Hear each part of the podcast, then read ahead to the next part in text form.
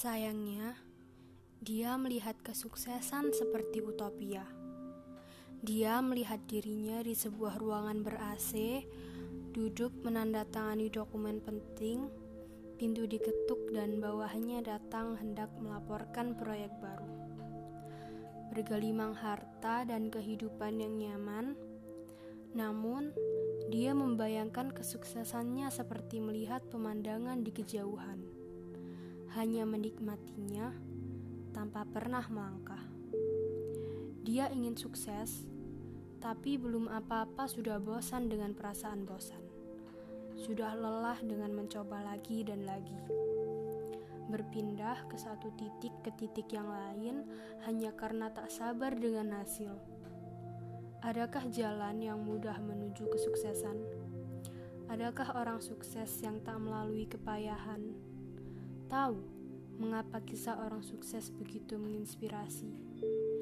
bukan karena gelimang harta dan kesuksesan mereka, tetapi karena kisah bagaimana mereka mampu menaklukkan kepayahan dalam hidup mereka menuju kesuksesan. Dia ingin sukses, tapi tak mau bermimpi realistis. Seakan dia ingin terbang, tapi hanya berpikir indahnya berterbangan di udara. Dia tak mau susah payah berpikir dan merancang sebuah sayap. Dia bahkan tak berpikir tentang awan mendung, petir badai, dan hujan deras. Dia bahkan tak berpikir bahwa sayapnya bisa patah di tengah perjalanan. Dia ingin sukses, tetapi dia tidak mencintai kesuksesan. Dia hanya mencintai imajinasinya tentang kesuksesan. Jika kamu memang ingin kesuksesan, Maukah kamu berteman bersama kepayahan yang ikut bersamanya, berurusan dengan rasa bosan yang tak terelakkan, bertemu berbagai bentuk kegagalan, berdamai dengan hasil akhirnya? Masihkah kamu mau menginginkannya?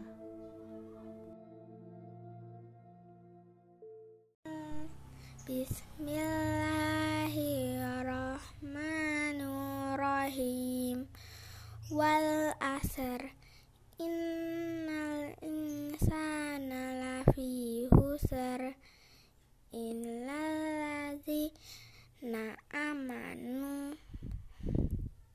Wa amilus solihati Wa tawasol bil haqqi Wa tawasol bil Sadaqallahul azim.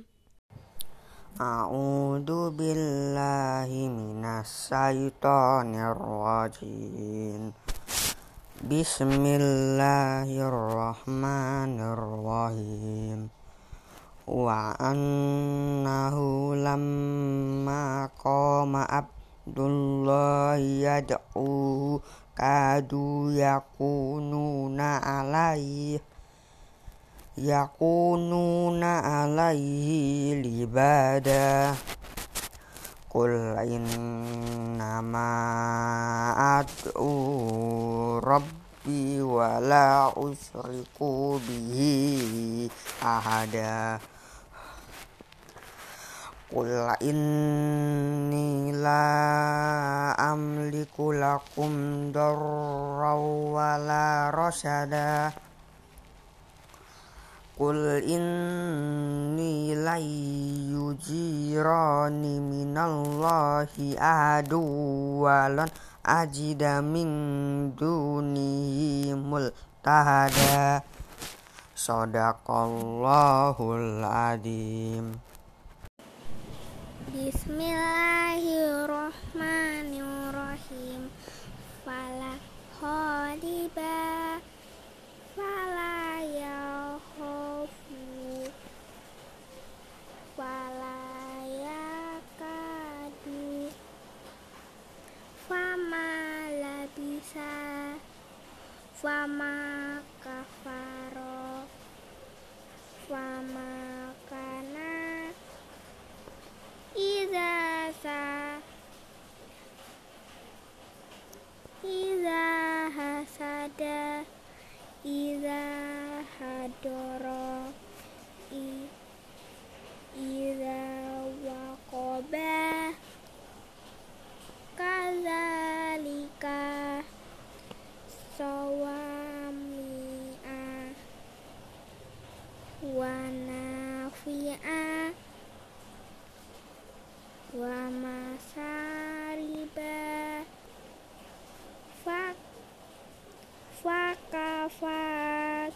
riba fama horiba.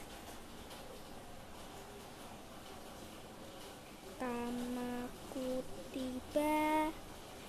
Kama rufi'a. Kama su'ila. Wajahada. Wahajaro jarok wa 10 20 30 40 50 11 12 13 14 15 sodakallahul azim. A'udzu billahi minasy syaithanir rajim. بسم الله الرحمن الرحيم. إلا بلاغا من الله ورسالاته. ومن يعص الله ورسوله فإنه له نار جهنم خالدين.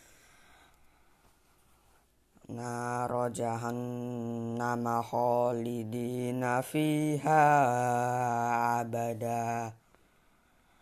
Hatta idza ra'au ma yu'aduna fasaya'lamuna man adafuna sirau wa aqallu adada.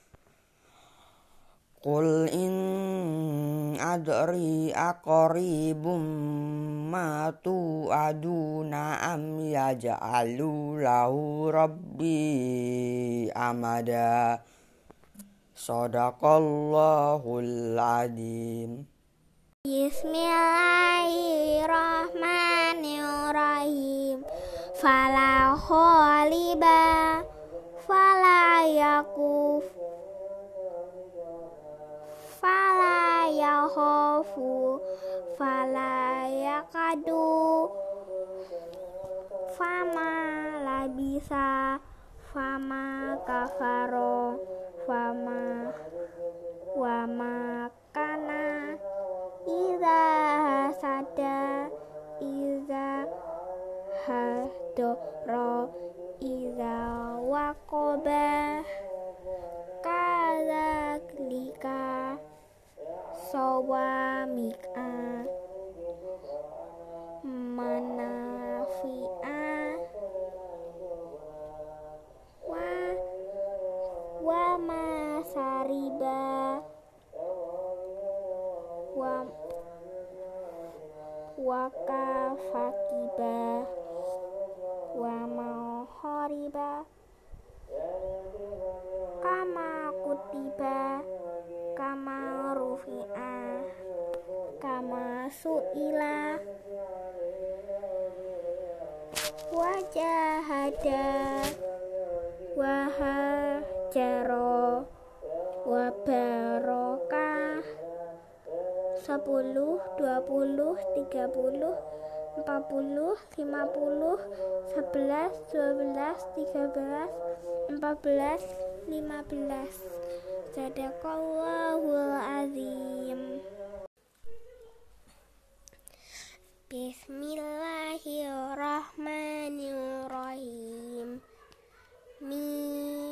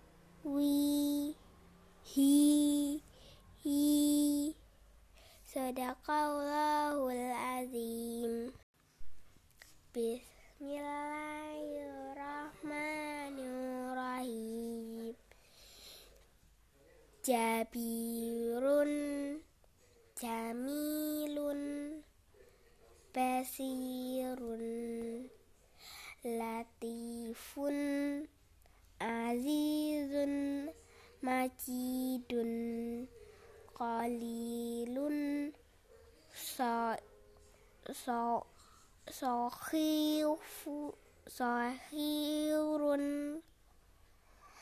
Qadirun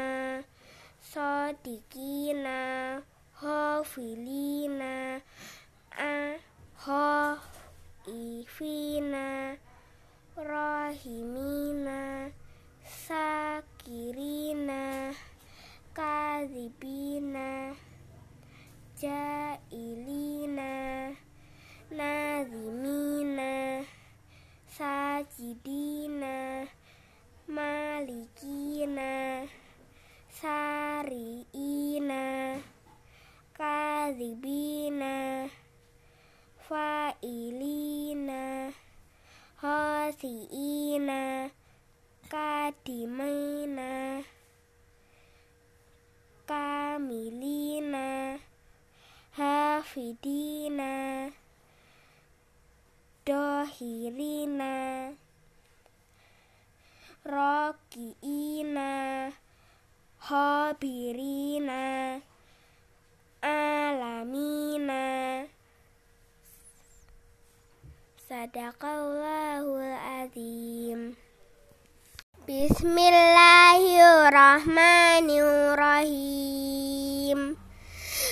Al-Qari'ah Mal-Qari'ah Wa ma adraka mal-Qari'ah. Sadaqallahul azim. Bismillahirrahmanirrahim. Al-Qari'ah Mal-Qari'ah Wa ma adraka mal-Qari'ah Yauma yakunun Nasukal Farosil mabsu. Watakunu Jibalukal Ihnil Mangfus Sadaqallahul azim A'udzu billahi minasyaitonir rajim. Bismillahirrahmanirrahim.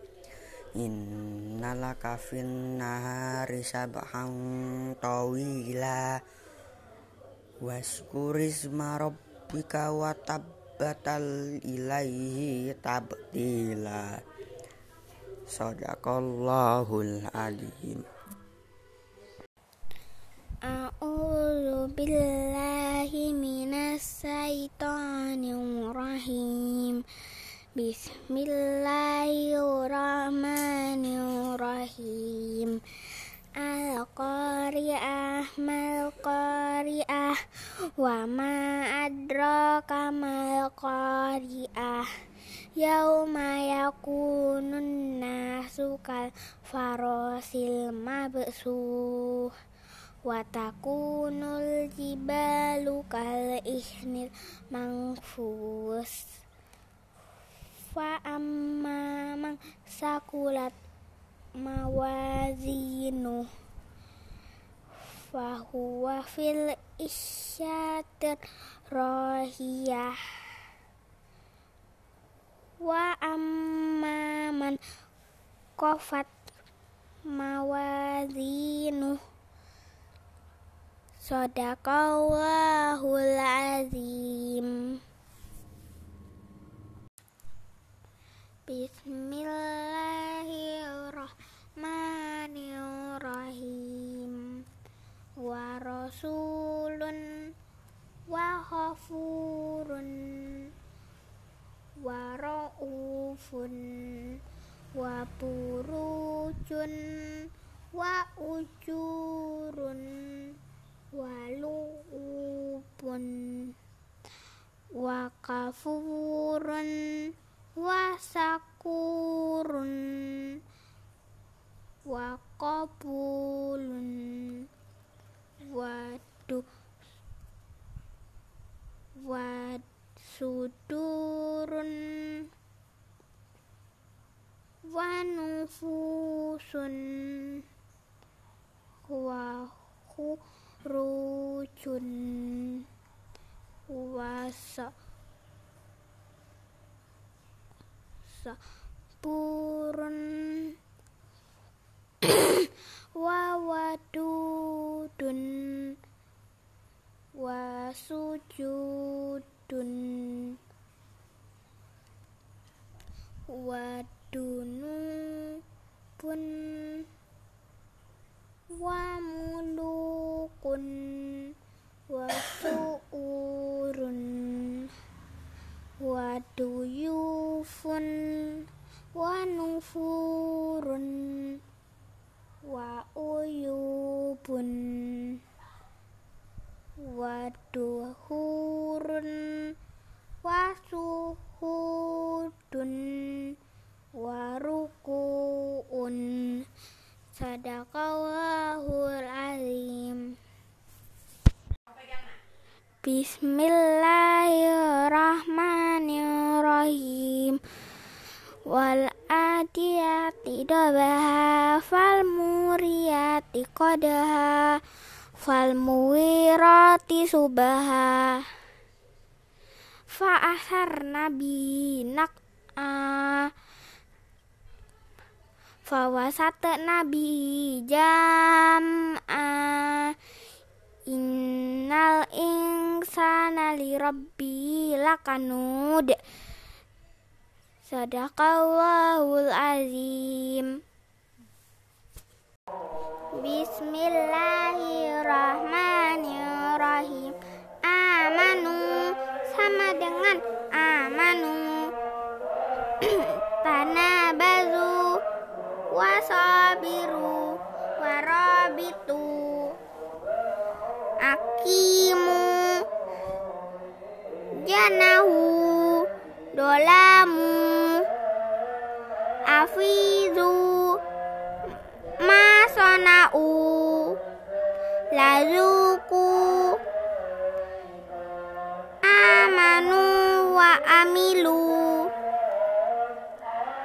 wasadak sodaku ma ahadu hajaru wajahadu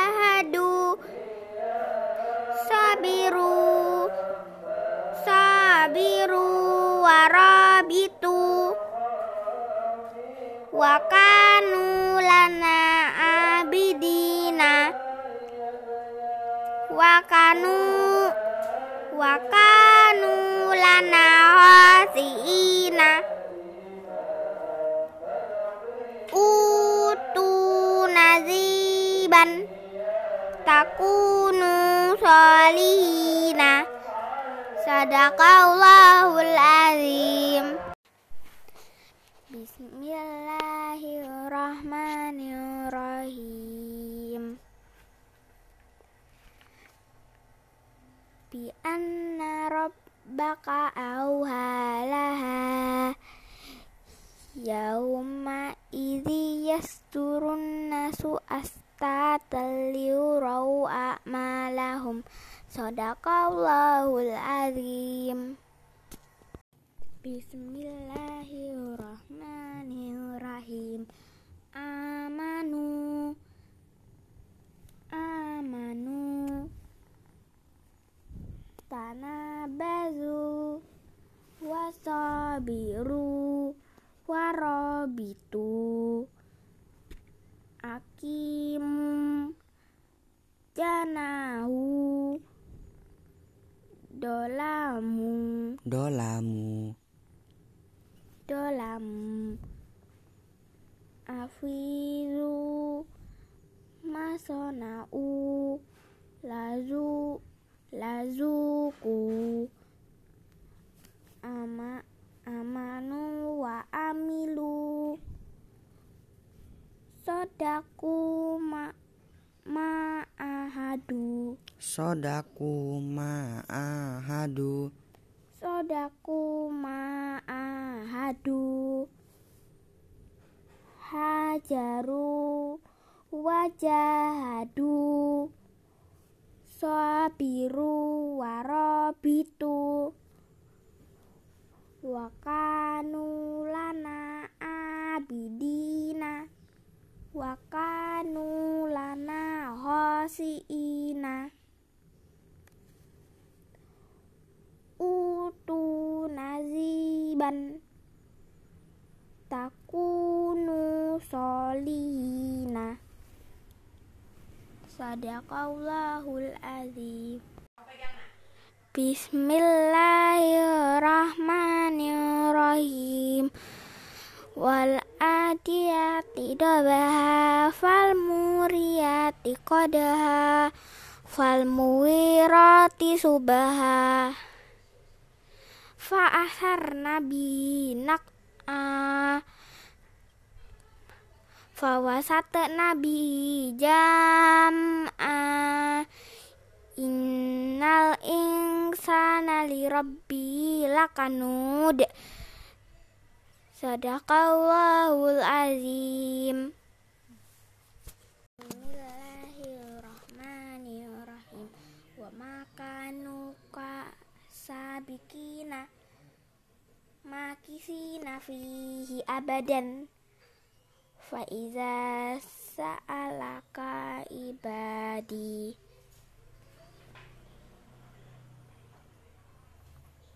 Ka kanu fiha fakihina. Fakanu bi ayatina yukinuna wa haluku lahu banina. Wa adahi siha wa basaliha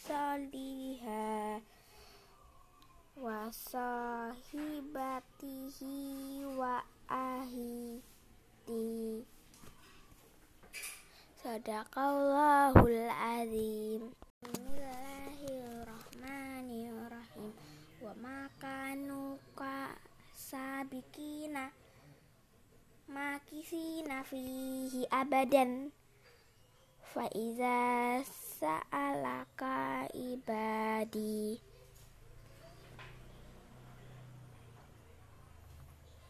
Ka kanu fiha fakihina Fakanu bi ayatina yukinuna. Wa haluku lahu banina. Wa adahi siha wa basaliha wa sahibatihi wa ahiti. Sadaqallahul azim. Uh, istilahnya itu uh, ya makanan sehari-hari lah kalau dasar hukumnya ya. Jadi uh, saya tidak akan membahas ini karena uh, apa? Ini tentu kita sudah tahu kan bahwa dasarnya adalah PP 22 awalnya tentang penyelenggaraan uh, BPMU gitu. Di mana di sana ada mulai dari perencanaannya, pemanfaatannya, pengendalian dan seterusnya ya. Uh, ranahnya pengendalian tentu ya ada pencegahan, penanggulangan dan pemulihan dampak. Uh, kira-kira seperti itu.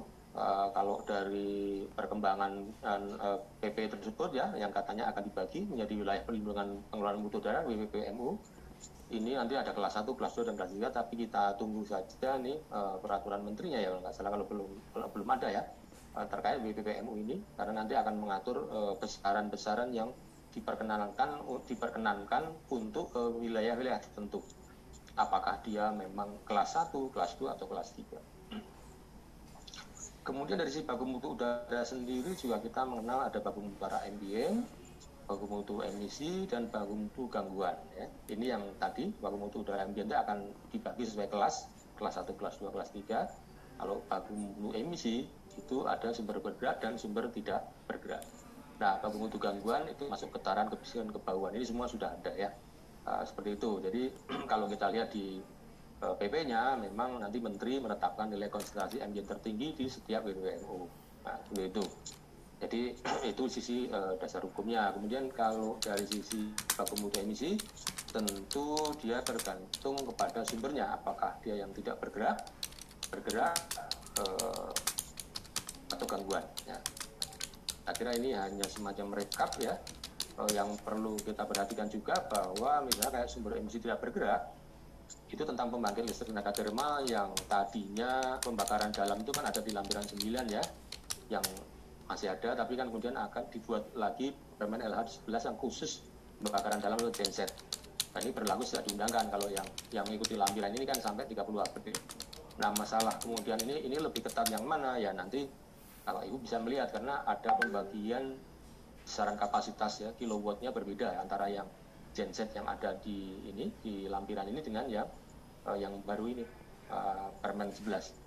Nah, memang dulu kan uh, genset itu bisa menempel di, di aktivitas beberapa aktivitas ya, uh, semen dan seterusnya. Sekarang diatur tersendiri. Nah nanti uh, bisa kita lihat sendiri. uh, ini kemudian ya tentang minyak dan gas bumi, industri karbon dan seterusnya. Kalau kalau yang bergerak kan ini terkait kendaraan bermotor, uh, gangguan tadi sudah.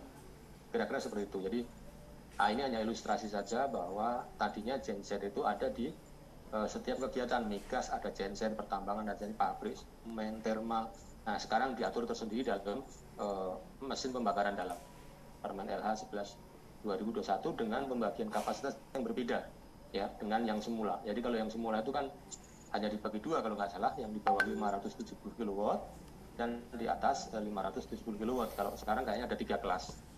Uh, seperti itu. Nah, kemudian uh, setelah kita tahu dasar hukumnya sebagai landasan gerak, maka uh, biasanya kalau sebagai pengawas atau juga sebagai penyusun pertek bahkan atau dari pihak uh, apa uh, dari pihak uh, laboratorium pengujinya dan seterusnya ya itu juga penting untuk mengidentifikasi uh, sumber emisi maupun parameternya ya parameter yang uh, parameter emisinya kira-kira seperti itu. Nah tentu kita sudah sangat mengenal ya bahwa uh, sumber emisi udara itu uh, kita tahu secara teori dia bisa bentuknya sumber titik, bisa sumber area atau wilayah dan sumber garis. Ya. Kalau sumber garis ini kan biasanya jalan, ya seperti itu ya. Nah, tapi sumber titik ini yang mungkin bapak ibu ya sering sering dijumpai adalah sumber titik karena misalnya dengan pabrik misalnya seperti itu Nah, itu bisa bisa kita anggap sebagai sumber titik. Katakanlah misalnya ada tiga atau empat cerobong yang menyatu, uh, jadi kita suka melihat untuk efisiensi tempat itu bisa empat cerobong itu disatukan. Nah, itu bisa satu sumber titik sebenarnya. Nah, kira-kira seperti itu. Uh, lalu uh, dari sisi apa jenis polutannya ya, jenis polutannya, nah, dia bisa primer, bisa sekunder. Primer itu langsung langsung terbentuk dan masuk ke atmosfer, misalnya SO2 dari proses pembakaran bahan bakar uh, dia langsung bisa terbentuk emisi. Tapi ada yang sekunder. Sekunder itu artinya yang dari primer tadi bereaksi dulu di atmosfer lalu membentuk misalnya ozon.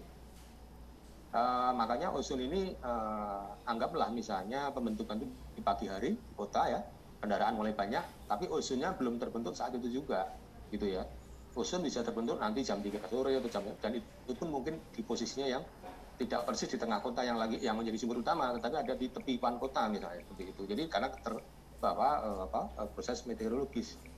Nah demikian juga NOx. Jadi dia disebut polutan sekunder karena dia harus bereaksi dulu dengan uh, kimia lain baru terbentuk uh, emisi.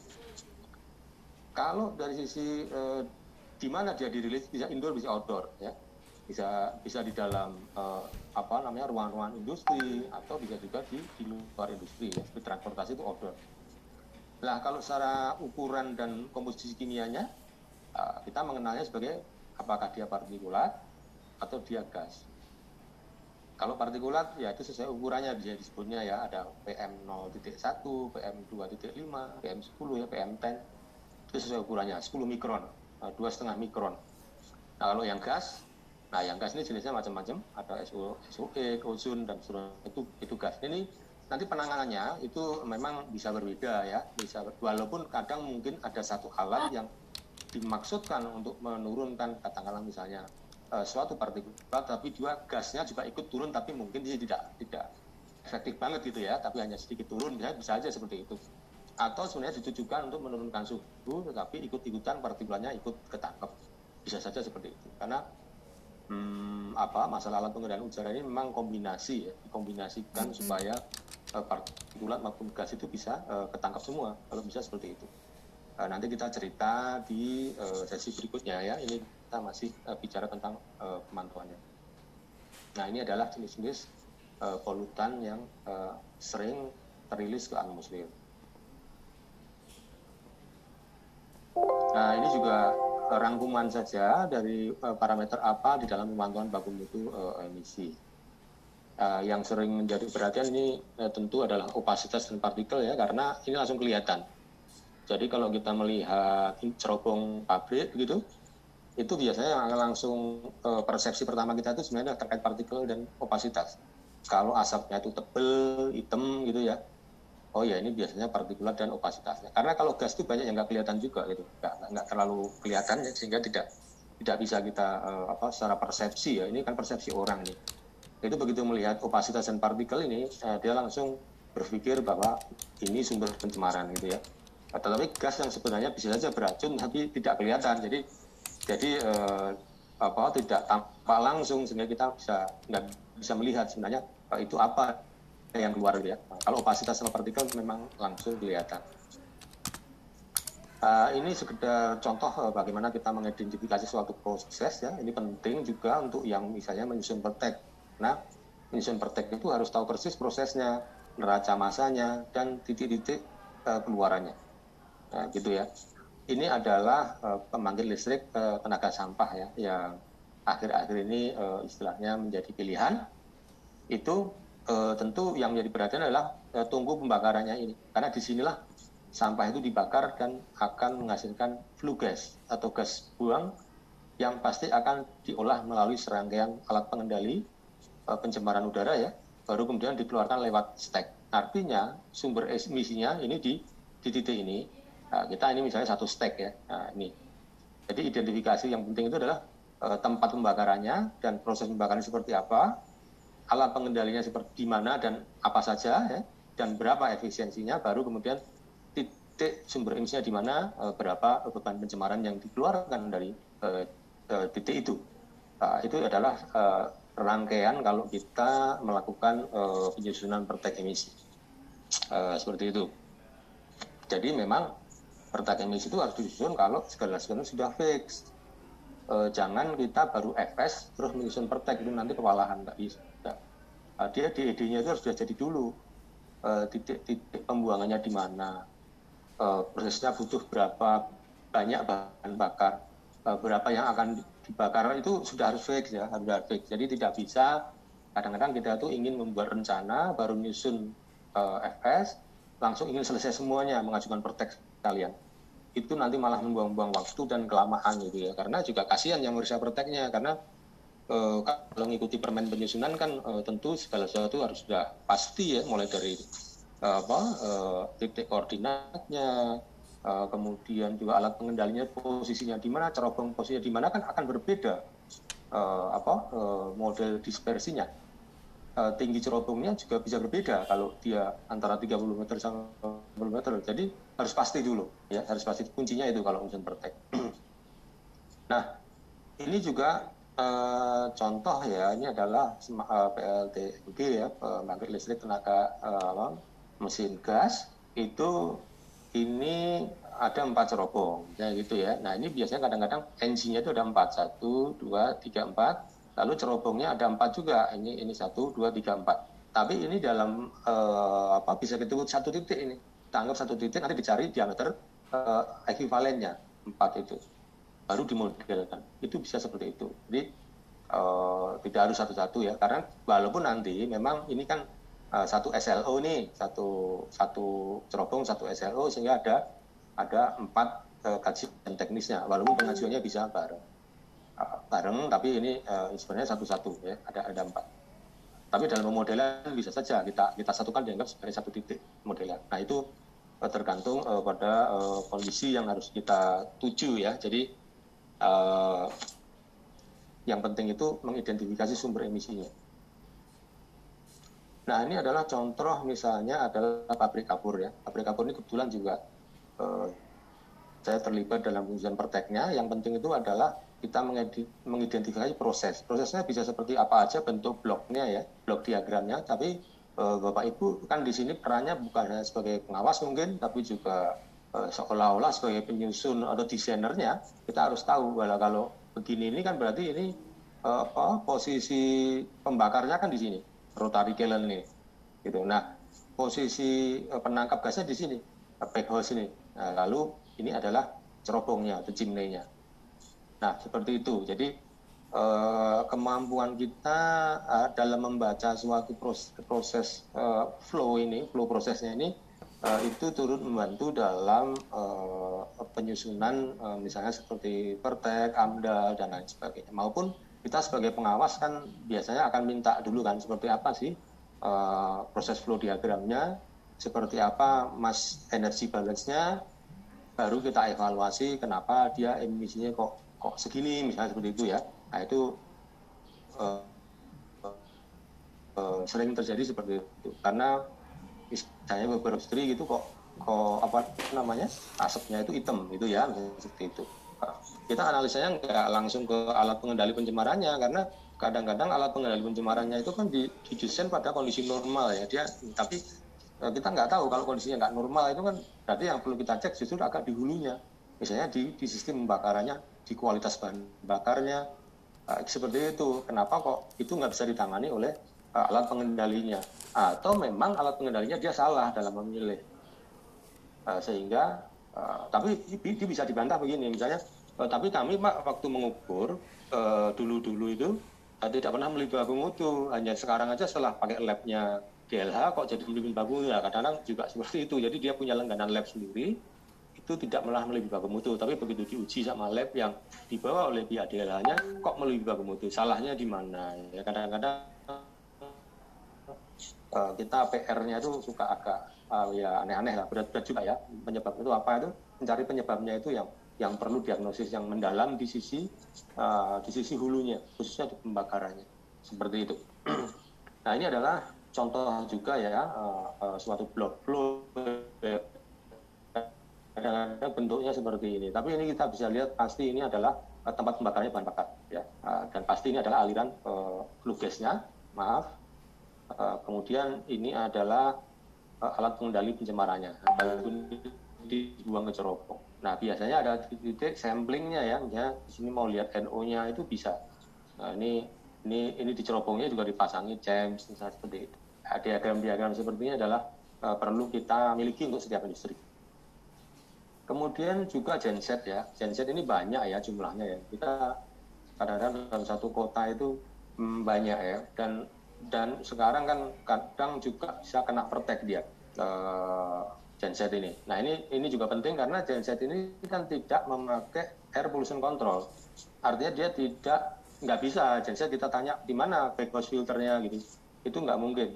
Dia akan mengoptimalkan di sisi pembakaran. Artinya kita perlu melihat eh, sisi-sisi apakah sistem pembakarnya itu bisa sempurna atau tidak. Biasanya seperti itu. Uh, jadi kita uh, ya artinya kita yang penting meminta spek daripada si genset ini dari pabrikannya termasuk uh, spek cara dia menangani air kontrolnya ya air, air polusinya itu seperti apa apakah dia punya pengatur otomatis untuk kebutuhan udara berlebihnya saat kapan dia mati dan itu itu di situ titiknya untuk untuk bisa tercapainya emisi yang yang uh, optimum ya yang yang bagus lah gitu. Nah seperti itu kalau genset ya. Nah, jadi memang hal ini uh, lain. Dia tidak ada alat pengendali uh, alat pengendali pencemaran udara secara khusus ya. Nah, seperti itu. Nah lalu kalau kita sudah bisa mengidentifikasi sumber pencemar posisinya ya dan juga uh, apa parameter apa yang harusnya diukur maka kita selanjutnya tentu uh, bisa melakukan pemantauan dan perhitungan uh, beban emisinya. Nah, beban emisi itu sebenarnya bisa dicari dengan banyak jalan ya. Kita bisa membuat mass balance atau neraca massa. Asal kita tahu input materi, produk, dan yang terbuang jadi emisi itu berapa. Tentu di sini dibutuhkan keahlian dalam menentukan apa namanya uh, prosesnya, prosesnya dan materialnya ya, jumlahnya. Atau dia pakai faktor emisi. Ini ini murah ini, murah karena bisa langsung prediksi emisi. Lah cuma kalau bisa ini dicari industri yang sejenis, ya industri sejenis eh, mirip itu ya, mungkin faktor emisinya bisa dipakai. Lalu yang paling ideal tentu adalah pengukuran langsung ya, langsung. Cuma ya ini karena mahal, biasanya seperti itu ya, tidak bisa setiap saat. Uh, ya mengukur langsung emisi yang dikeluarkan itu tentu paling bagus seperti itu. Kira-kira seperti itu. Hmm, hmm, hmm, saya kira sudah ada ya. Uh, sementara ini ya kita memakai Perda yang 205 ya. Dan beberapa standarnya juga metodenya itu ada SNI-nya. Saya kira Bapak Ibu pasti sudah sering membuka-buka ini. Ada SNI untuk penentuan titik sampling, penentuan kecepatan liniernya, penentuan berat molekul kering dan seterusnya ya, penentuan kadar air. Itu ada SNI yang mengacu dia pada uh, metode 1, 2, 3 uh, daripada uh, USIPE ya. Itu. Uh, jadi pemantauan itu bisa manual, bisa juga continue. Uh, continue itu misalnya pakai CEMS atau Continuous Emission Monitoring System. Ini juga kami memang punya pengalaman juga memasang CEMS di insinerator kami sendiri uh, untuk insinerator sampah ya. Uh, kami memang pernah memasang ini dan memang uh, kemudian juga sama dengan WTE di Bantar Gebang yang kami itu juga uh, sebenarnya dia secara langsung juga menggunakan CEMS juga ya tergantung parameternya. Nah ini memang e, rumitnya dengan CEPS ini adalah perawatan di sensornya. Karena sensor kan bekerja di suhu panas, suhu yang cukup tinggi dan mungkin juga ada jelaga dan seterusnya ya, sehingga memang perawatannya menjadi e, agak mahal ya, agak mahal dan buntutnya juga kadang kita justru mempertanyakan sendiri validitas daripada hasil pengukuran Nah tentu eh, apa persyaratannya tidak tidak semuanya harus pakai CEMS ya. Eh, ada industri-industri yang memang diminta pakai CEMS dan pelaporannya pun kan periodenya berbeda ya, eh, yang CEMS dengan yang manual. Eh, eh, seperti itu ya. Nah ini adalah eh, contoh pada eh, peralatan yang mungkin eh, partikulat ya, yaitu dengan metode isokinetik isokinetik ini uh, intinya adalah bahwa dia mengukur uh, emisi di cerobong itu di mana kecepatan alirannya akan sama dengan kecepatan dari nozzle ini sehingga dianggap cukup mewakili gitu ya. Nah ini uh, biasanya memang untuk pengukuran seperti ini cerobongnya tentu membutuhkan area yang yang uh, ya comfortable lah, nyaman gitu ya untuk, untuk mengukur karena kalau platformnya tidak ini tidak bisa kita membawa melaporkan seberat ini ke atas ya. Uh, jadi memang uh, biasanya sih kalau industrinya yang cukup besar gitu ya, yang pembangkit gitu, itu ini. Tapi kalau industri-industri ya boleh dibilang menengah atau kecil gitu ya, itu kita kadang kesulitan di platformnya. Nah, ini. Jadi ini adalah isu kinetik uh, daripada untuk pengukuran partikulat. Ini susunannya memang uh, ya saya tidak akan mengajak terlalu teknis ya sebenarnya untuk mengenal ini karena biasanya kan ini memang sudah dibawa oleh uh, laboratorium yang diminta untuk mengukur.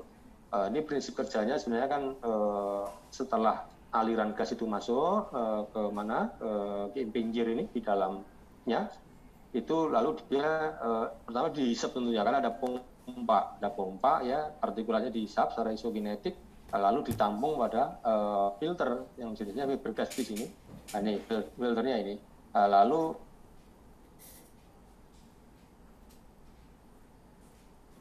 suhunya mungkin sekitar 120 nggak boleh terlalu tinggi bapak ibu.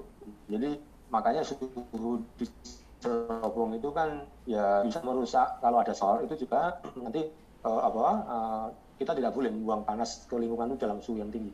Jadi khususnya untuk pemeliharaan peralatan uh, sensor itu biasanya sekitar maksimum 120. Bahkan kalau di backhouse filter itu jangan sampai lebih dari 200 juga sama. Karena kalau enggak nanti kalau lebih dari 200 itu bisa membakar daripada kain filternya yang ada di dalam itu. Jadi bahan bakar itu sendiri nanti si kain filter itu eh, konsekuensinya mahal. Kalau harus diganti kan belum lagi kan eh, pasti di periode penggantian itu industrinya mungkin harus membuang emisi tanpa melewati back filter, misalnya seperti itu. Jadi uh, kita harus hati-hati dengan uh, suhu sebelum masuk ke air pollution control apa pun itu, ya.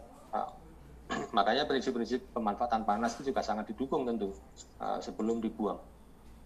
Nah, partikulatnya diukur secara uh, gravimetri biasa, ya. Rangkaiannya seperti itu. Hmm, kalau uh, rangkaian panjangnya ini bisa dilihat um, ini adalah cerobongnya, nah ini adalah nozzle-nya maksudnya. Kalau ini ada pengumpul debunya, uh, lalu ini penangkap uap air dan seterusnya ya, uh, baru uh, nanti uh, masuk ke peralatan untuk analisernya. Kira-kira seperti itu. Nah tentu uh, ini hanya pengulangan aja ya bahwa uh, setelah melakukan pengukuran kita akan mengisi tabulasi hasil pemantauan. Nah di sini hanya contoh saja sebenarnya kan kita tahu bahwa misalnya yang biasanya dipantau itu kan partikulat, uh, SO2, NOx, CO misalnya seperti itu ya. Ini sebagai parameter utama. Yang terukur berapa ya, terkoreksi berapa? Kalau metodenya ini ya tentu sudah pasti apa gitu yang mau dipakai. Kalau yang penting laju gasnya juga laju gasnya. E, baru nanti kan bisa ketahuan e, beban emisinya. Nah ini saya kira rumusnya juga tidak sulit ya kalau tinggal nanti e, disesuaikan dengan e, akum mutu nah cuma kan di sini harus ada parameter pendukung yang harus diukur yaitu misalnya oksigen oksigen ini penting ya, karena apa karena di dalam baku mutu kan dipersyaratkan e, kondisi oksigen berapa. Sedangkan kita pada saat mengukur juga didapatnya kan oksigennya berapa. Itu harus disamakan dulu. Nah, seperti itu. Nah, ini adalah contoh saja. Mungkin CO2 perlu. Kalau Bapak Ibu punya program emisi GRK misalnya, itu penting juga untuk ngurus CO2. E, selain itu, e, CO2 ini kan kalau dengan adanya CO juga, gitu ya, ada CO dan CO2, itu bisa menjadi parameter ketidak kesempurnaan suatu pembakaran yaitu perbandingan uh, apa eh, CO dan CO2 gitu ya.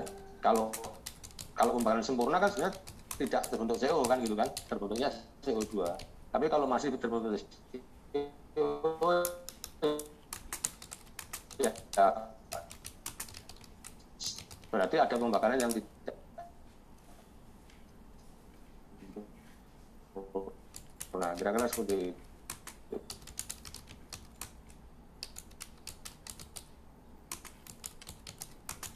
Nah ini adalah uh, biasa uh, kalau SO2-nya terukurnya adalah 12 Bapak Ibu hafal yaitu menjadi uh, konsentrasi yang ukur ya, dengan uh, konversi seperti ini.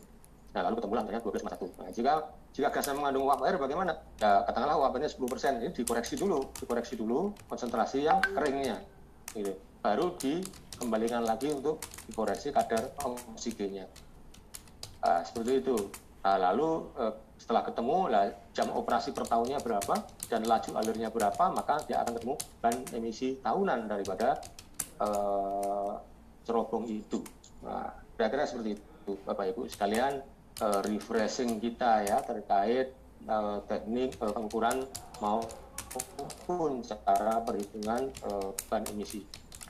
Nah, tadi sudah disinggung bahwa apa atau apa namanya polutan itu tidak melulu yang semuanya keluar dari cerobong. Ada juga yang namanya emisi fugitif ya kalau melihat permennya, emisi fugitif itu adalah emisi yang secara teknis tidak dapat melalui cerobong atau sistem pembuangan emisi yang setara ya. Ya namanya juga tidak bisa keluar dari cerobong kan tentu ada kesulitan untuk uh, pengukuran maupun penanggulangannya tentu ya. Artinya uh, beda kalau kalau melalui cerobong ya kita nggak usah nyebut fugitif itu sudah pasti emisi polutannya ya Nah, kemudian emisi fugitif juga ya menurut uh, ya European Emission Agency adalah emisi yang tidak tertangkap oleh sistem menangkap yang sering kali disebabkan oleh kebocoran peralatan, proses evaporasi dan gangguan tiupan angin. Jadi misalnya uh, Bapak Ibu menumpuk batu bara gitu ya di uh, suatu pelataran tanah kosong kena angin gitu ya. Nah itu kan dia tidak mungkin melalui cerobong kan, Nah, dia disebut emisi emisi wujud di kolam ya, ya ada mungkin ada bahan kimia tertentu ya, itu evaporasi. Nah itu emisinya berarti kan memang bukan berasal dari pembakaran, gitu ya. Cuma memang kita uh, selama ini kita memang kan uh, belum atau uh, belum apa ya wacana kita tuh ke, ke fugitif yang sifatnya evaporasi itu uh, kurang menjadi perhatian karena memang fokus kita masih pada yang di melalui cerobong. Itu bisa dimaklumi tentunya ya karena memang uh, apa penanganan fugitif itu memang uh, agak sedikit berbeda. Dia juga menyangkut manajemen daripada uh, apa manajemen material, manajemen lalu lintas pengangkutnya, manajemen penggantian peralatannya, ya seperti itu penanganannya, ya. Nah, ini juga ada lagi emisi fugitif adalah kebocoran dan pelepasan gas atau uap yang tidak teratur dari wadah bertekanan seperti peralatan, tangki penyimpanan, saluran pipa, sumur, atau peralatan lainnya sebagian besar dari kegiatan industri. Ya. Nah, ini contohnya misalnya kebocoran valve ya. Nah, kebocoran valve kan eh, bagaimana nih yang ukur debitnya kan susah. Ya. Eh, biasanya dia hanya katakanlah persentasenya berapa dari dari dari flue gas uh, rate-nya misalnya seperti itu. Dan uh, sambungan pipa ya, kebocoran dari sambungan pipa, uh, ya, dan penguapan dari kolam ipal itu juga fugitif.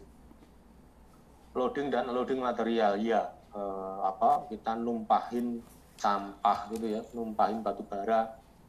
Itu juga pasti akan ada apa uh, fugitifnya atau lubang ventilasi penambangan. Ya, kami waktu menyusun pertek emisi Freeport itu juga harus menghitung lubang-lubang tambang yang mengeluarkan emisi seperti misalnya metana gitu ya. Nah, akhirnya kan harus dihitung itu jumlah lubangnya itu berapa dan per lubangnya itu faktor emisinya berapa. Di sana kita memakai faktor emisi. Eh, karena kalau ngukur bisa sebenarnya, tapi ya nggak bisa intens ya. Sekali dua kali bisa diukur lah satu lubang. Nanti baru dicari faktor emisinya. Nah, seperti itu. Kemudian debu dari sisi jalanan itu juga fugitif. Nah ini adalah uh, ilustrasi saja uh, bagaimana sistem penangkap emisi yang menangkap polutan bekerja melalui electrical control dan dibuang ke stack. Tapi yang fugitif ini adalah dia tidak masuk ke ini penangkapnya. Nah seperti itu. Ya dia lepas dia dari equipment prosesnya. Hmm, gitu. Nah tentu dia ini ini dampaknya juga ke istilah ke sistem lingkungan kerja di dalam industri itu. Uh, tentu mereka tentu harus menyiapkan uh, semacam alat perlindungan diri bagi pekerjanya ya un, uh, untuk apa untuk mengantisipasi uh, bahaya dari emisi fugitif ini. Gitu. Karena dia nggak ketang. Nah kira-kira seperti itu. Jadi kalau bagaimananya menanganinya itu ya ya tentu dia harus uh, apa good skipping lah ya artinya dia mesti itu karena kan logikanya kalau kita membuat penangkap secara khusus untuk positif nanti kalau sudah ketangkap kan nggak positif lagi kan gitu kan artinya ya sebenarnya kalau gitu sih itu memang melalui uh, pipa atau cerobong atau dak gitu kan jadi memang wujud itu nggak ketangkep gitu loh logikanya. Karena kalau begitu kita tangkap, namanya kita sudah memasukkan dia ke jadi polutan. Karena akan melalui uh, suatu ducting gitu. Nah, gitu.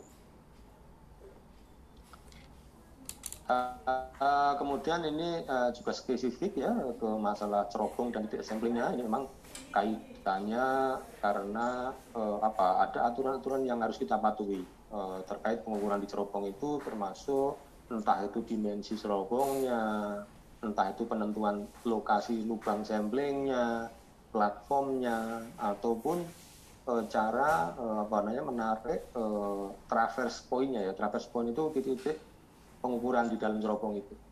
Nah seperti itu. Nah mungkin e, Bapak Ibu sudah sering itu melihat guidance-nya ya.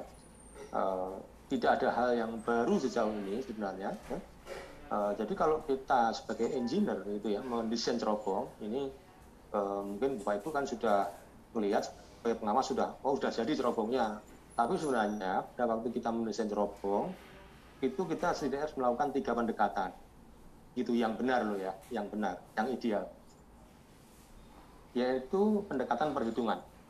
Uh, pendekatan perhitungan itu artinya secara desain kita mengetahui berapa flow daripada gas yang akan dibuang dan nanti akan dieksersis dengan luasan uh, lingkaran cerobong itu, ketinggiannya, suhunya, maupun diameternya.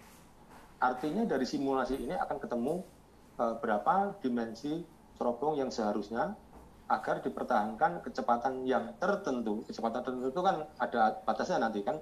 Uh, dia kan tidak boleh kecepatannya misalnya di bawah kecepatan angin di atasnya. Karena kalau kecepatan cerobong katakanlah ya anggap aja nih contoh aja 10 meter per second gitu ya uh, ternyata angin di situ dia hanya 5 meter per second gitu uh, apanya lebih tinggi misalnya 15 meter second itu kan nanti nggak keluar dari cerobong itu kan gitu ya. Artinya jadi uh, downstream nanti malahan gitu kan. Uh, dia nggak keluar dari gasnya. Jadi dia harus lebih tinggi dari kecepatan anginnya ya. Nah itu adalah hasil perhitungan pendekatan perhitungan. Lalu pendekatan perhitungan itu kita cocok dengan pendekatan peraturan, yaitu eh, KEPKA Bapedal tadi ya. Nah di sana diatur misalnya eh, di sekitarnya kalau ada gedung setinggi ini maka cerobongnya harus sekian kali lebih tinggi misalnya seperti itu. Atau ada pepohonan atau minimal sekian meter itu hitungan kita cocokkan dengan eh, dengan eh, peraturan harus klop ya. Peraturan masuk, perhitungan masuk. Terakhir kita dekati dengan pemodelan dispersinya Artinya kalau kita modelkan memang dia jatuhnya disposisi itu tidak berada di resipien yang uh, seharusnya tidak boleh atau katakanlah uh, jatuhnya itu tidak melibat bentuk ambient misalnya seperti itu. Nah itu adalah pendekatan dispersi ini. Jadi setelah ketemu dimensi sesuai peraturan lalu dimodelkan uh, siapa tahu letaknya dia kita harus geser-geser itu kan gitu ya.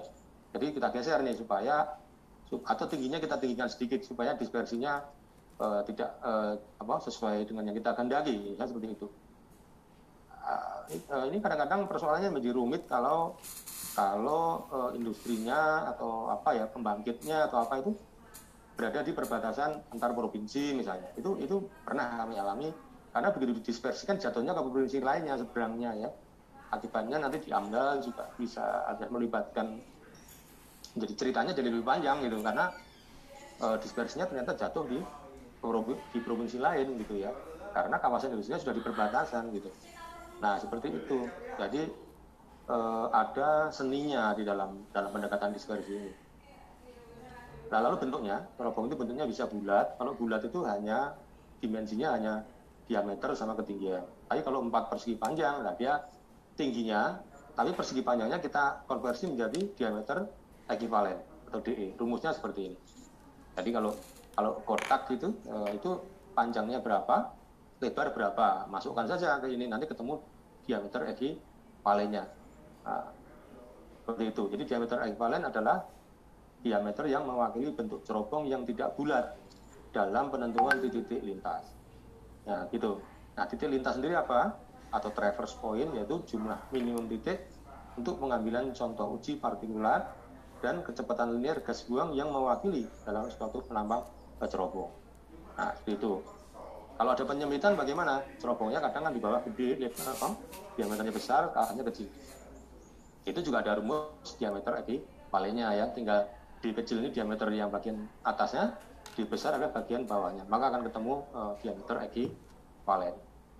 Nah, diameter ekivalen ini penting untuk kita misalnya melakukan dispersi, model dispersi kan kita masukkan aja uh, di apa namanya diameter ekivalen. Uh, seperti itu. Uh, ini memang jadi mirip-mirip semacam anu ya perkuliahan untuk uh, mata kuliah uh, pengendalian pencemaran udara khususnya di uh, desain peralatan uh, pengendalian pencemaran udara. Ini adalah contoh daripada uh, apa ya semacam pola-pola aliran gas ya. Jadi kalau kita lihat di sini misalnya sangat bergantung sekali kepada kondisi meteorologi Bapak Ibu. Apakah anginnya itu ringan, anginnya netral dan seterusnya ya. Jadi kalau kita belajar tentang polusi udara, itu kita juga harus belajar tentang meteorologi. Karena dua-duanya itu berkaitan erat. Ibaratnya polutannya itu adalah penumpangnya, maka meteorologi adalah mobilnya gitu ya. Jadi eh, ke mana polutan dibawa ya gimana si mobilnya diarahkan kan, ke mana arah anginnya, eh, berapa tekanan udaranya dan suhunya dan seterusnya. Jadi penting uh, kita uh, apa mempelajari atau mengetahui juga mekanisme di meteorologi ini gitu. Nah ini adalah contoh kalau anginnya kuat ya anginnya kuat cepat sekali ini apa namanya terdisposisi nanti. Padahal di sini misalnya ada daerah perumahan. Nah seperti itu. Nah ini nanti kita uh, kadar polutan di sini kan bisa dimodelkan ya sambil divalidasi dengan ukuran langsung misalnya dia dekat perumahan itu dibandingkan dengan bangun itu ambient Nah itulah sebenarnya kan inti daripada ujung akhir menyusun pertek itu adalah memastikan di resipiennya itu reseptornya itu tidak melalui baku mutu. Uh, itu jadi uh, tentu baku mutu emisinya harus memenuhi dulu, uh, tapi kemudian terakhir adalah ujungnya juga tetap uh, baku mutu daripada ambient ini. Nah, seperti itu. Ini contoh-contoh lain ya, uh, jadi sangat dipengaruhi oleh uh, kondisi atmosferik, uh, meteorologi atmosferik. Nah, ini adalah uh, penentuan titik sampling ya, titik sampling ini uh, seperti kita tahu ya, lubang samplingnya itu uh, pada ketinggian 82D seperti biasa, dan kalau dia bulat bisa jumlahnya bisa minim 2 dengan sudut 90 derajat atau 4 seperti ini. Ya posisinya 90 derajat kalau dua ya. Atau yang empat ya kalau bentuknya cerobongnya uh, seperti ini persegi ya bisa berjajar tiga minimal tiga tapi uh, maksimum tujuh nah, seperti itu uh, tinggal nanti masuk ke lubang ini apa namanya uh, isogenetiknya uh, alat isogenetiknya Nah ini adalah persyaratan cerobong dan lubang sampling ya. Jadi harus punya lubang sampling satu atau lebih. Lubang sampling harus terletak di posisi 82D. Jadi nah ini ada platformnya, ini ada lubang samplingnya. Jadi ini dua ini kebetulan ya. Satu, dua. Uh, ini hangernya ini adalah hanger untuk memasang alat isokinetik tadi ya. Ini platformnya ya untuk tempat bekerja. Nah ini adalah contoh uh, apa uh, lubang samplingnya tentu ada aturan uh, apa diameternya juga lubang sampling ini ya seperti itu ini masih sama uh, jadi kalau kalau nggak digunakan ya tentu lubang sampling ditutup ya. Ada, ada penutupnya ya itu ini posisi di 2D 8D dari gangguan terakhir. Gangguan terakhir kan belokan ini. Nah, ini gangguan terakhir baru diukur 8D 2D nah ini uh, sama. Jadi kalau ini kita lihat ini adalah biru ini platformnya. Uh, empat ini uh, air pollution controlnya ini seperti gambar back filter masuk. Nah ini adalah titik-titik uh, lintasan pengukurannya. Nah ini adalah batang yang hitam ini adalah batang isokinetiknya. Ditarik mundur dari sini, mundur ke sini, mundur, mundur terus gitu. Kalau jumlah titiknya ini kebetulan ada enam, ya enam kali dia ngukurnya. Dari awal mundur, mundur, mundur sampai keluar. Nah, seperti itu. Nah ini, ini adalah batangnya ya ini, batang yang tadi itu. Ini adalah untuk mengukur partikulat. Nah, e, titik lintasnya bisa bentuknya seperti ini ya. Kalau ada enam tuh ya, ya seperti ini ya, enam gitu ya. Nah, seperti itu. Kalau kotak, nah kalau kotak ya titiknya reverse point-nya seperti ini. Nah, kemudian hmm, eh, di ini diameternya itu bisa 0,3 meter ya artinya ini titik pengukuran untuk cerobong silinder dengan diameter sekian itu 8 butuhnya gitu ya. Uh, tapi uh, kalau misalnya 9 titik pengukuran untuk cerobong persegi panjang ini, ini pendekatan saja sebenarnya nanti kondisinya seperti apa ya tergantung di lapangan lah kira-kira. Tapi ini ini perkiraan. Kalau 9 titik ya berarti ini diameternya ekivalennya mungkin antara 0,3 sampai 0,6 meter. 12 titik kalau diameternya lebih dari uh, 60 cm kira-kira seperti itu. Itu masih sama ya. Jadi ini adalah titik lintasannya. Hmm, sebenarnya kita tinggal menggunakan tabel ini. Ya, tabel ini uh, untuk menentukan jumlah titik lintasan di dalam cerobong. Ini juga sama ya, uh, kalau bentuknya persegi panjang uh, cerobongnya itu titik lintasnya berapa ya, itu uh, bisa ditetapkan dari dengan jumlah yang ada. Tidak ada perkembangan baru lah untuk menentukan jumlah ini adalah masih seperti yang kita sama-sama ketahui dari peraturan.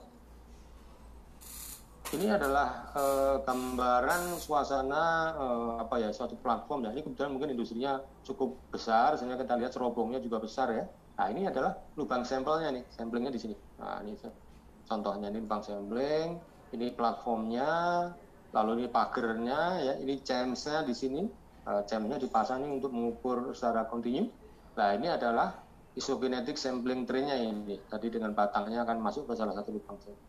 Jadi memang ini kalau kita lihat uh, suasana kerja di platform ini jelas dia butuh suplai listrik. Jadi sangat membutuhkan suplai listrik untuk uh, uh, proses-proses pengukuran uh, di cerobong. Nah ini kita lihat lubang samplingnya ya. Jadi ini karena batangnya ini harus maju kemudian ditarik mundur ditarik mundur maka di sini tentu ya tidak boleh dimatikan ininya ya uh, apa namanya uh, klemnya itu maka ini ada kain ini supaya fleksibel ditarik mundur gitu ya jadi apa longgar gitu ya longgar tapi juga tidak bocor gitu nah, seperti itu uh, caranya ya ini adalah tadi kita cerita bahwa dalam mendesain itu juga uh, tentu kita perhatikan apa namanya segala persyaratan tentang emisi di dalam stack atau cerobong itu kecepatan gas atau emisinya dan suhu itu mempengaruhi tinggi efektif stack. Iya. Jadi kalau kita pada waktu menghitung tadi menentukan dimensi itu karena di sana ada uh, ada masukan tentang suhu rumusnya T itu. Itu nanti berpengaruh ke H tingginya. Itu. Lalu kecepatannya juga sama.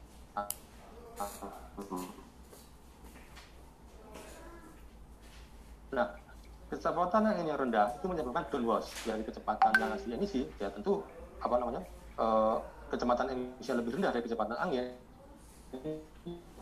itu bisa menyebabkan apa namanya downwash ya. lalu kecepatan stack itu harus satu setengah kali kecepatan angin agar tidak downwash oke okay. nah kecepatan uh, di dalam stack yang baik itu sekitar 15 meter per second ini rata-rata saja agar mampu mencegah downwash ya uh, seperti itu kita anggap bisa terjadi kalau dia 10 meter per second. Uh, kalau kecepatan 15 meter per second itu juga mampu menaikkan tinggi efektif stack. Ya, misalnya uh, sendiri sebenarnya 30 meter, tapi kalau kecepatannya 15 meter di dalamnya, maka tinggi efektifnya kan tambah dia. Karena dia begitu keluar seperti itu. Nah, kecepatan yang yang baik juga akan menjaga uh, menjaga untuk terus membawa polutan debu keluar stek. Kalau rendah kan debunya balik. Kemudian hujan ya. Kecepatan hujan itu katakanlah 10 meter, maka jika kecepatan emisinya di atas 15, maka dia mampu mencegah hujan masuk ke stek. Gitu. Nah, posisi stek di atap tertinggi bangunan Nah, jika tidak memungkinkan, stek harus lebih tinggi dari bangunan sekitarnya atau halangannya. Ya, ini pasti ya. Nah, kemudian bentuk stek terbaik adalah silinder yang lurus. Seperti itu. Nah, ini adalah ilustrasi kalau terjadi downwash ya. Jadi kalau kecepatannya katakanlah 13 km per dia uh, tinggi gitu ya, tapi kalau pendek juga nih terobongnya itu sedangkan kecepatan juga rendah ya nanti lama-lama bisa terjadi downwash nah, seperti ini. Nah kemudian ini adalah suatu ilustrasi kalau posisi posisi posisi lubang sampling di uh, genset ya memang dia uh, genset ini kan rendah ya artinya tidak tinggi gitu ya. Uh, cerobongnya juga diameternya juga tidak terlalu besar biasanya. Maka uh, kalau posisinya seperti ini ya ya lubang samplingnya diletakkan misalnya bisa di 2D 8D itu setelah uh, belokan terakhir dan dengan silencernya. Kan ada silencer di sini jadi ada di sini. Juta.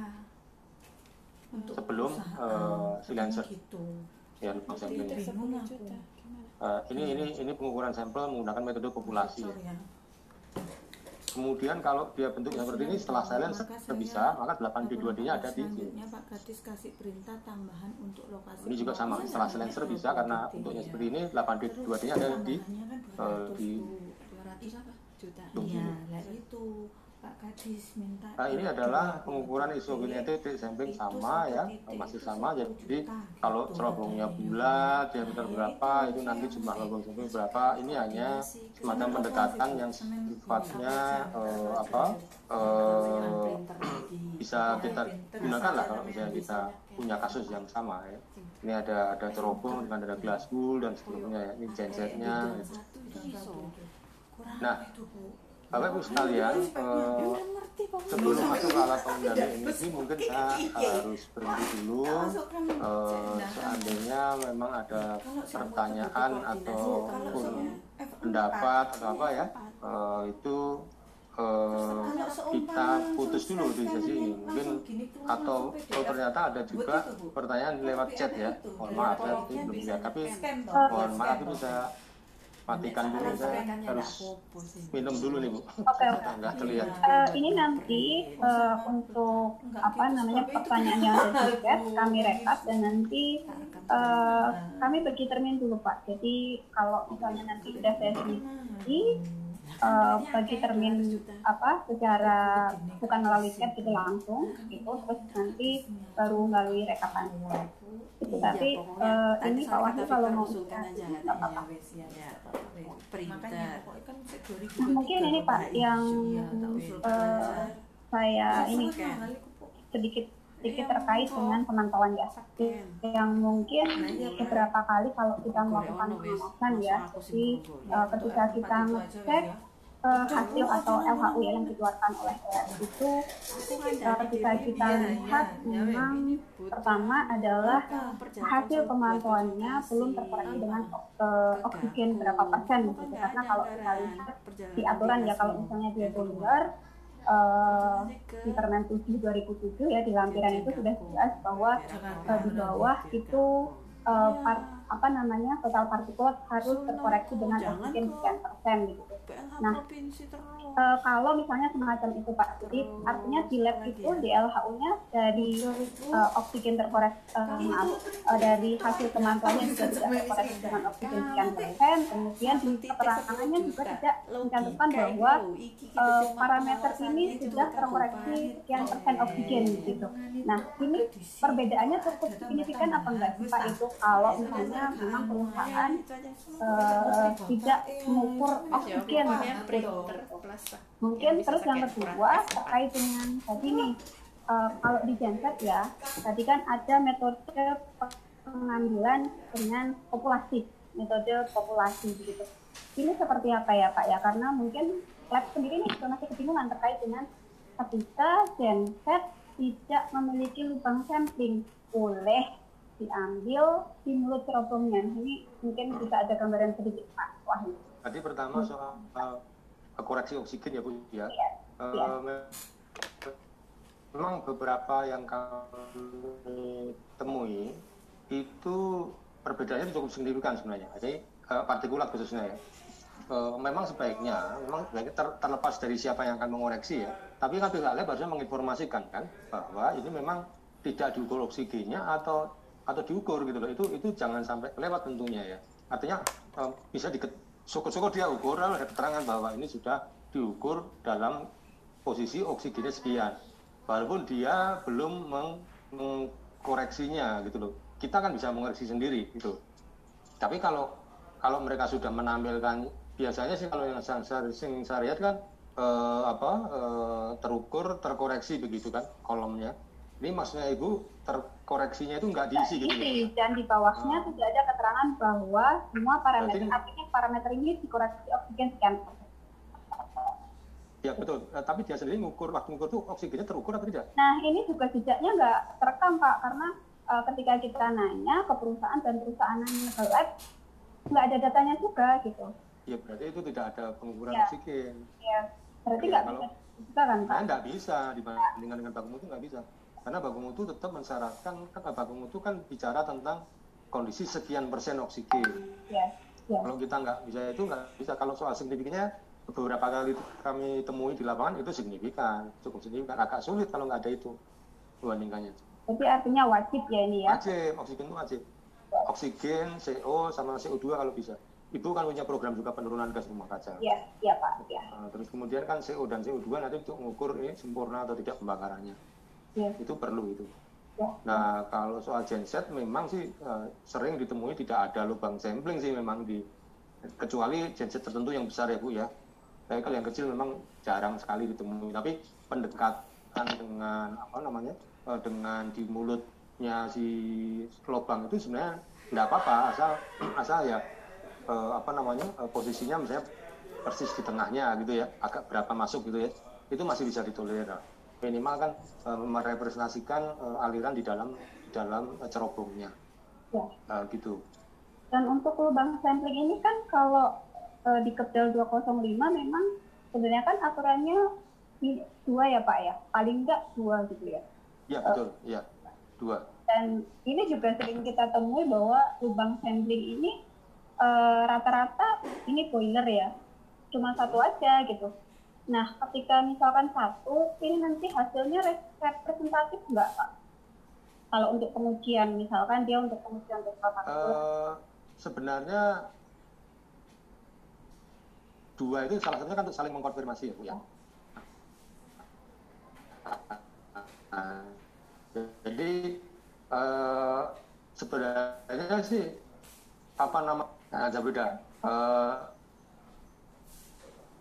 itu hanya untuk meyakinkan kita bahwa eh, dengan duplo dua kali itu eh, hasilnya nggak jauh berbeda gitu loh. Justru yang benar nggak jauh Kayak beda metode- mestinya dua. iya, Pak. Eh, tapi cuma dia kan memang eh, kondisi hanya punya satu kan begitu kan. Karena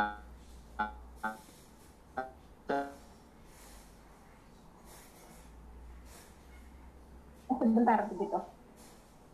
Eh, saya melihatnya di pertanyaan justru ada yang masuk ke materi kedua juga. Oh iya, ya berarti nanti Jadi apa lanjut dulu aja ya, soalnya nanti daripada saya ini kan nanya soal alat pengendali, padahal kita masih mau bicara itu dulu, ya. oke siap siap. Baik. Pak.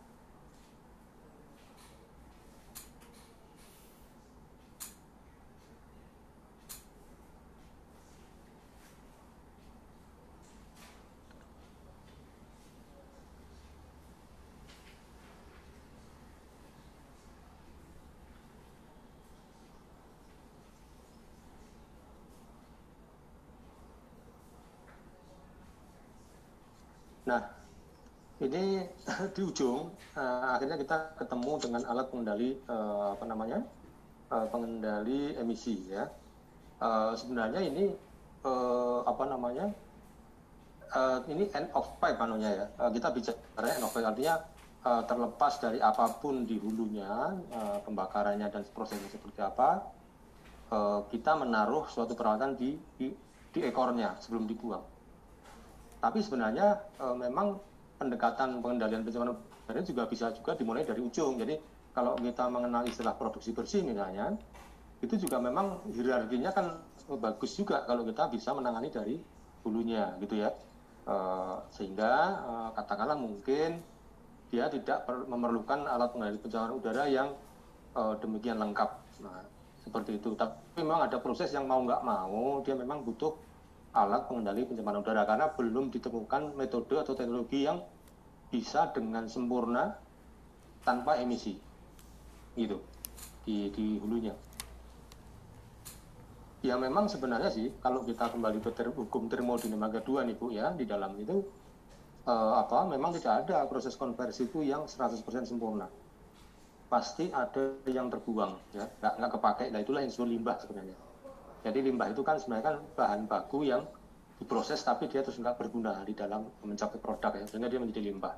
Bisa padat kalau padat kan kemudian kita kenal dengan sampah. Limbah padat industri uh, bisa juga dia cair menjadi limbah cair industri lalu ataukah dia bentuk gas yang ini kita kenal dengan namanya uh, emisi uh, tiga-tiganya perlu penanganan cair pun juga perlu ipal ya.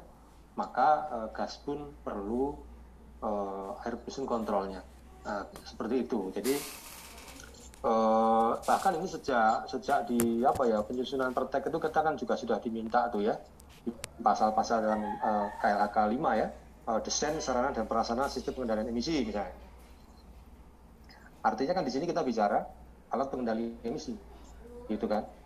Nah si penilainya sendiri dari pihak penilai dinas kan menilai bahwa desain sarana prasarana ini eh, secara teori benar dan efektif dalam mereduksi konsentrasi emisi polutan atau enggak. Kan kita menilai ini sebagai penilai pertek uh, uh, apakah desainnya itu benar atau tidak? Cukup atau tidak? Secara teori benar atau tidak? Uh, tentu sebelum bapak ibu yang akan menilai sebagai katakanlah ini kita sebagai penilai penilai pertek maka uh, yang perlu dipelajari pertama kan tentu uh, neraca massa dan energinya dan proses flow diagramnya dari prosesnya nah, dari situ kan ketahuan berapa sih sebenarnya limbah atau gas yang dihasilkan.